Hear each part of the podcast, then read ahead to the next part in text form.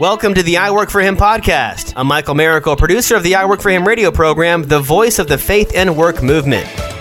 Our mission is to transform the workplace of every Christian into a mission field. What does that look like in your workplace? Let's find out right now. Broadcasting from the heart of the I Work for Him nation to Christ followers working in cities doing all kinds of jobs all over the United States. You've tuned into the voice of the faith and work movement. Hey, welcome to I Work for Him. I'm your host, Jim Brangenberg. Today, Martha's on vacation. So glad that you tuned in. I just want to make sure that you check us out online. So many different resources that we've got out there. But first of all, our podcast is available on over 50 different podcast platforms. Just type in I work the number for him and you can find it on your favorite podcast platform. And on Charisma Media, on the Charisma Podcast Network, you can get a hold of our our Power Pod, the I Work for Him Power Pod, which is just the golden nuggets, the highlight reel from our everyday show, and you can find it on on the Charisma Podcast Network, the I Work for Him Power Pod. And then on your local radio station, local Christian radio station, make sure if you've got a favorite one locally that they know about the I Work for Him Power Thought, a daily power thought that tells everybody listening about connecting their faith and work before they get to work. So it's perfect for drive time there or drive time home and it's perfect for your favorite Christian music station. Just get a hold of me at iworkforhim.com and we can get a hold of your favorite Christian music station. We'll just use you as a reference point. But all of that can be found on iworkforhim.com. That's iwork, the number four, him.com. You know, across the nation and around the world, Jesus followers are being mobilized like a great army of world changers. The Holy Spirit of God is organizing an effort to communicate the love of Jesus through the workplaces of every kind.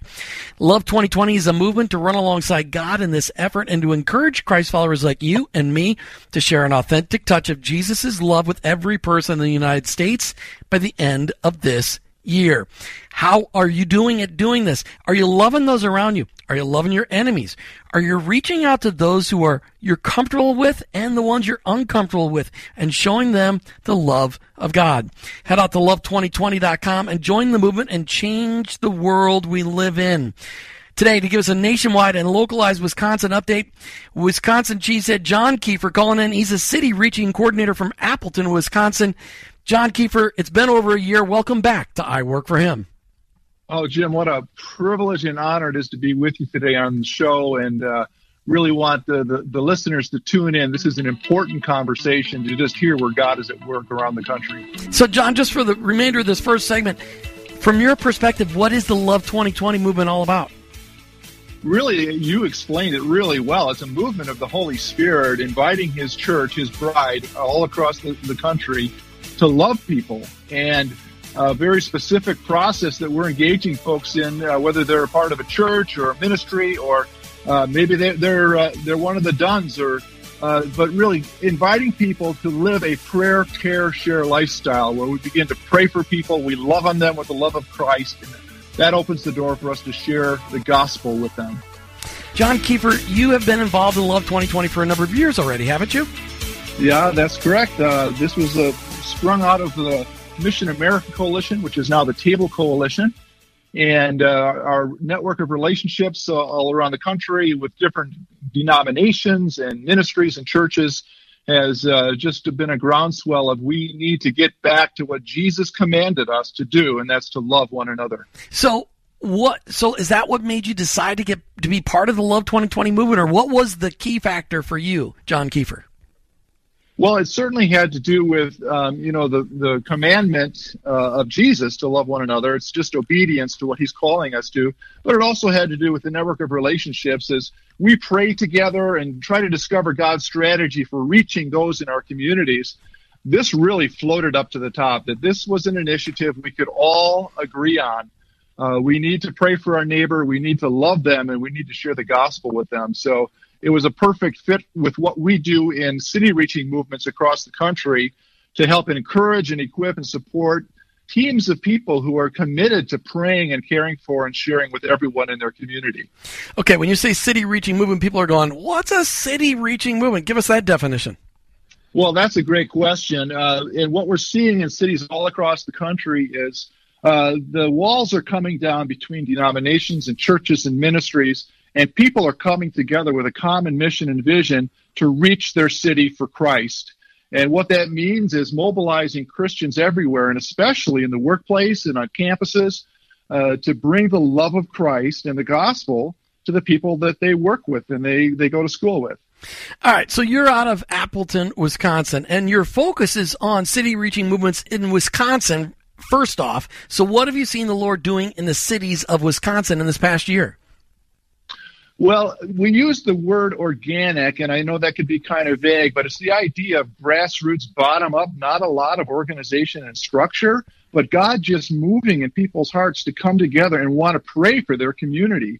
And we're seeing prayer meetings popping up all over the place, interdenominational, cross cultural, uh, beautiful expressions of the body of Christ with people just earnestly seeking the Lord and just having a passion and a, and a, and a burden for evangelism and discipleship. And so out of these prayer gatherings comes, uh, I, I, guess, a, just a really fresh sense of what the Spirit might be doing and encouraging and supporting existing churches and ministries, but seeing how we might work together to make sure everyone in our geography is reached. You know, I've, I've seen, as Martha and I have traveled across the country, we have seen these amazing movements outside the four walls of the church where when people are in community, it's a denominationally benign. They don't they don't care what denomination they're from. If they're a Jesus follower, they're a Jesus follower. They're, they're, there's a common bond between them because of their faith in Christ, and they don't care culturally. They don't they don't care what color their skin is. That it's Jesus is the centering factor.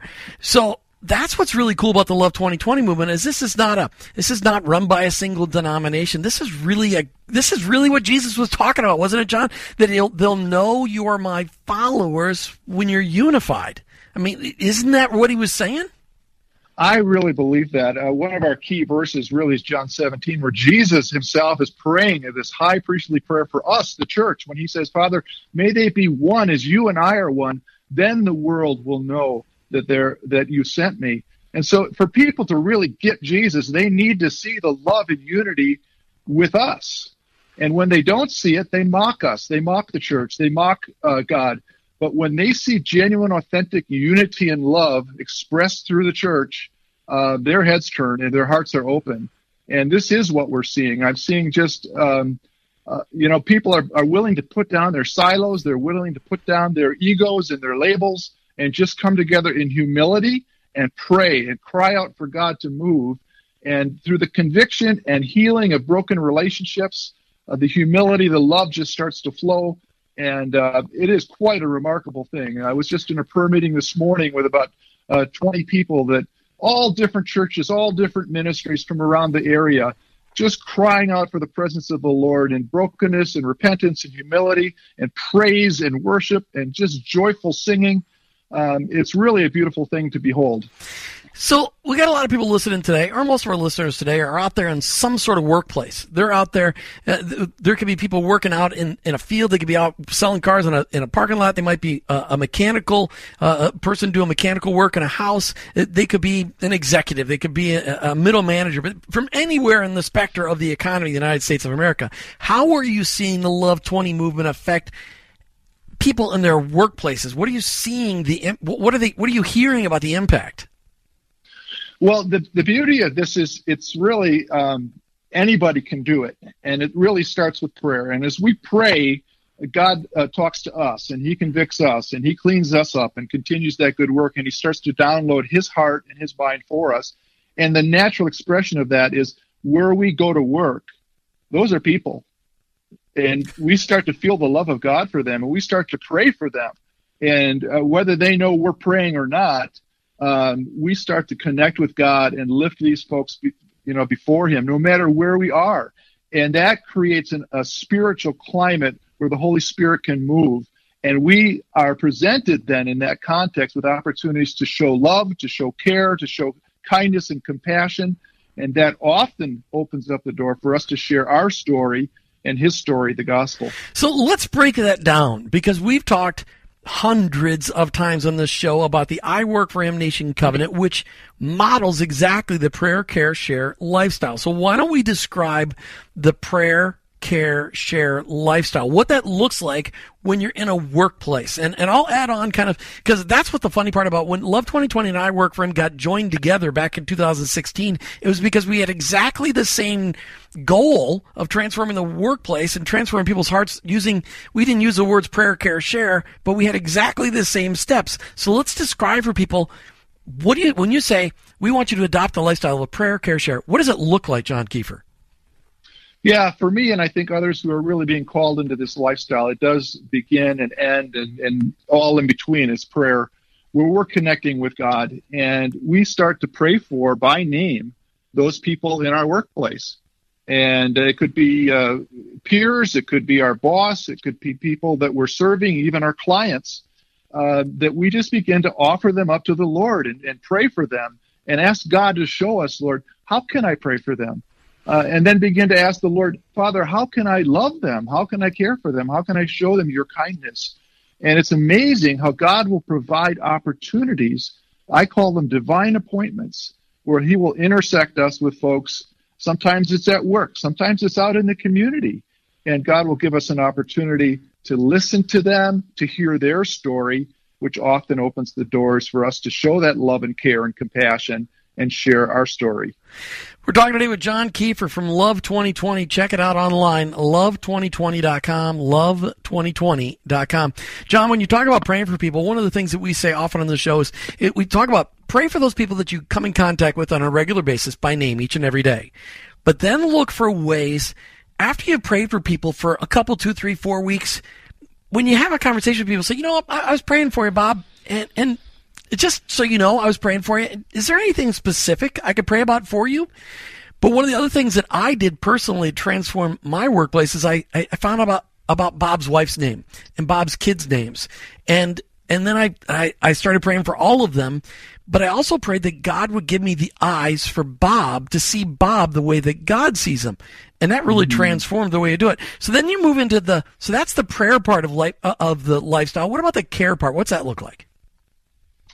Well, everybody has needs, and, and we can show care in a multitude of ways. Uh, it can be simply listening, you know, without judgment, without advice giving, but just simply listening to someone uh, because nobody's listening. and uh, when you actually listen with compassion and empathy, um, it really can affect people in profound ways. And it's amazing how people will just open up um, and share very personal and intimate details of their lives. Well, and again, without... well, hang there because and here's how you open up that conversation.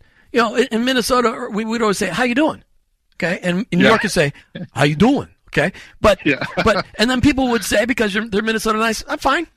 And then you and this yeah. is how I changed that conversation, John. I'd say, "Fine, really." Freaked out, insecure, neurotic, and emotional? No, really. How are you doing? Because that came from some great movie. I can't remember what it came from, some chick flick that I watched with Martha one day. But you stop people and you say, no, I really want to know. How are you doing? And then the big key there, John, is what you just said. Shut up and listen. That's the key. It really is. And, you know, through your eyes and the body language, I mean, you're not looking at your phone. You're not looking, who else can I talk to? You're actually focusing in on them and you're listening. You're listening to understand you're asking clarifying questions. You're leaning in towards them. You're not backing away. Um, you're just showing the love of Christ that you there you care and you're concerned. And if there's anything you can do to help, you want to be there for them.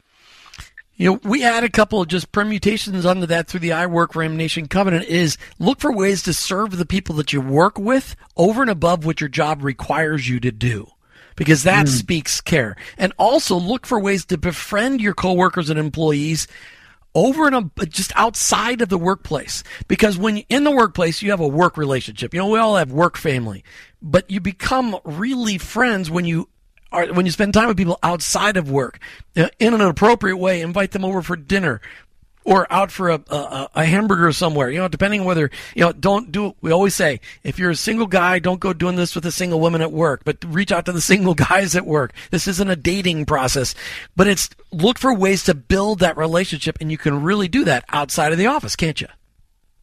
You sure can. And people are busy and we don't want to impose on their circles of relationships because they're full. But I often found that um, just by living this lifestyle of praying and caring, that God would open up doors. And I remember one time uh, having a little road trip with one of my work buddies, and as we were driving to um, uh, this thing that we were involved with, he just opened up and he started sharing very personal things with his family and this, you know, an addiction struggle that he had, and and I was just shepherding him. I was pastoring him, you know, not in a formal legalistic way, but in a very friendship way to just listen well and uh, try to steer him in a, in a way that might be helpful in his marriage and family, might be helpful, help him to overcome the addiction. And these opportunities are there. They're just waiting uh, if we would begin to pray and just show that empathy and that compassion. It's being available too. That's another yeah. really powerful thing. We uh, just finished a marketplace mission trip with Follower of One in the last month uh, with I Work for Him and one of the things it said is go to work a little early so you're a little bit ahead of schedule so you have a little margin for interruptions by people to actually have those conversations. Just a powerful powerful thing.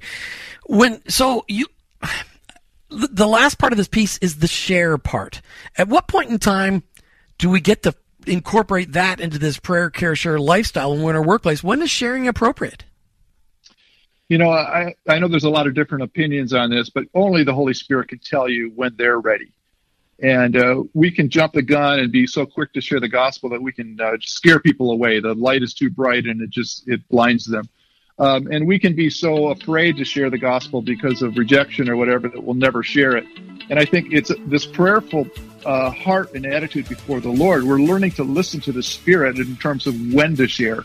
But the scripture says this says, be ready, be prepared, be fully equipped to share the hope uh, that's within you when somebody asks you. And so, I mean, when someone asks, why are you caring for me like this? Or why are you praying for me like this? Or why are you so whatever?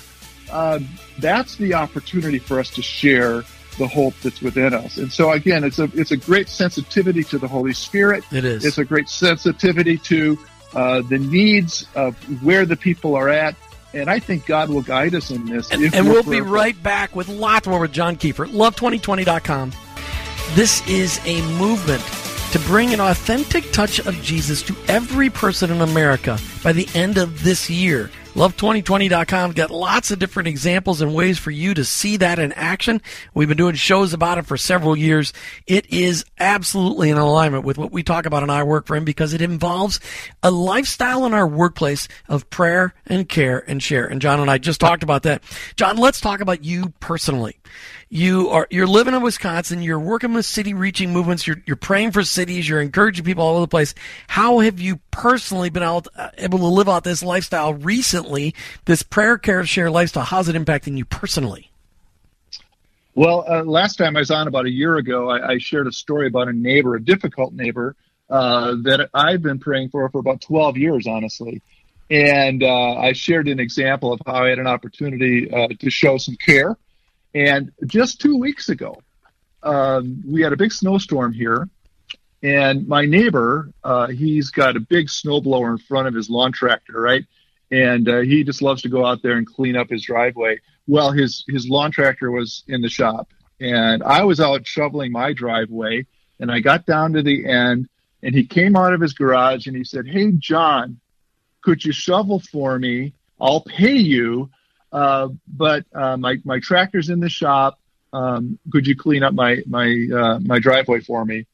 And I said, I would love to shovel for you, but I cannot accept any money for this. Uh, this is just what neighbors do. And so, again, after 12 years of a very rough, difficult relationship, very antagonistic, um, here he is coming out of his garage and asking for my help. And I just considered that an answer to prayer. And uh, so uh, went over there, got it all cleaned up, did the best job I could. I mean, it was really nice. And uh, so I, I think that's that's how it's being lived out in my life. And sometimes it doesn't happen right away. You know, when we first moved here, I thought, okay, we're gonna you know evangelize our neighbors real quick here, and we're gonna have this beautiful Christian community. And that just didn't happen. It's been it's been a dozen years of prayer and looking for those opportunities to show care and it's just softening. Uh, we're just having a beautiful relationship now that uh, we can actually wave and smile and say hi and um, I'm just looking forward to not just praying for them and caring for them, but in having an opportunity to share the gospel. Now you can have them over for dinner. Hey, you know, I shoveled your driveway. Why don't you come over and have dinner with us once? But that's that's so true. I mean, in the middle of a blizzard, when your snowblower dies, there is nothing more of a panic feeling going over you. And then when you're like, oh, you were able to go and help somebody who's been just like that relationship you talked about. There's nothing like shoveling somebody's driveway to get to the bottom of their heart.